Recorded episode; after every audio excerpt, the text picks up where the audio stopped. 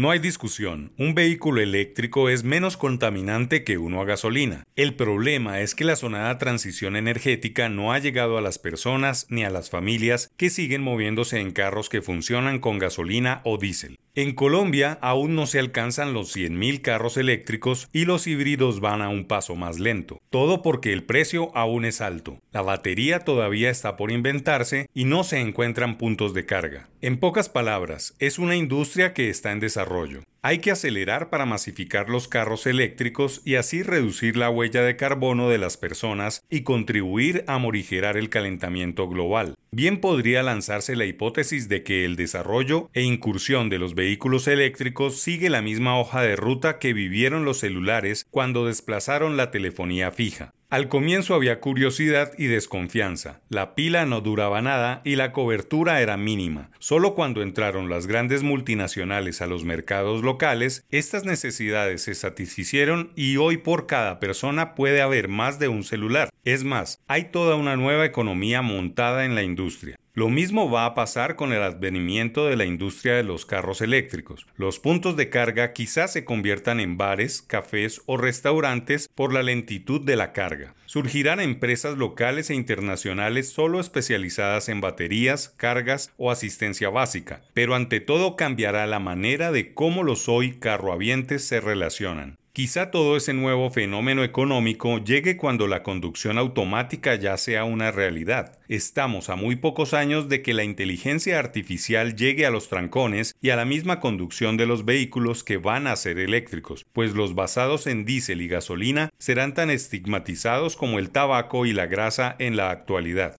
Ya se empieza a observar en la industria de automóviles que los precios están bajando y que el carro eléctrico popular se está abriendo paso. La multinacional china BYD acaba de lanzar Dolphin, un carro que puede valer en países desarrollados menos de 100 millones de pesos, costo que empieza a competir y a ser asequible para quienes buscan hacer su propia transición eléctrica. En los últimos meses, las marcas chinas han ido aumentando de forma sensible su presencia en el mercado español. Curiosamente, esa guerra de precios está en manos de la industria china. MG ya había lanzado un vehículo de unos 120 millones de pesos para competir con Polestar, Lynk Co, Awis y Cherry, un portafolio de productos eléctricos, algunos con presencia en Colombia, que presagian que la competencia por el mercado se ha desatado en China y no en los países más tradicionales en la fabricación de carros como Estados Unidos, Gran Bretaña, Alemania o Italia. Es la misma paradoja que vivieron los celulares. A los Apple, Nokia, Sony, Ericsson o BlackBerry le salieron otros competidores más eficientes y populares que hoy tienen casi todo el mercado como Samsung, Huawei, Xiaomi, OnePlus, etc. Colombia es un país, como pocos, con un enorme potencial de producir energía basada en una renovable como es el agua. Podría ser jugador en la integración energética con el Caribe y Centroamérica. Podría vender la energía que necesitarán los carros eléctricos, pero para ello se debe montar bien el cuento de la transición energética, que dicho sea de paso está muy atrasada.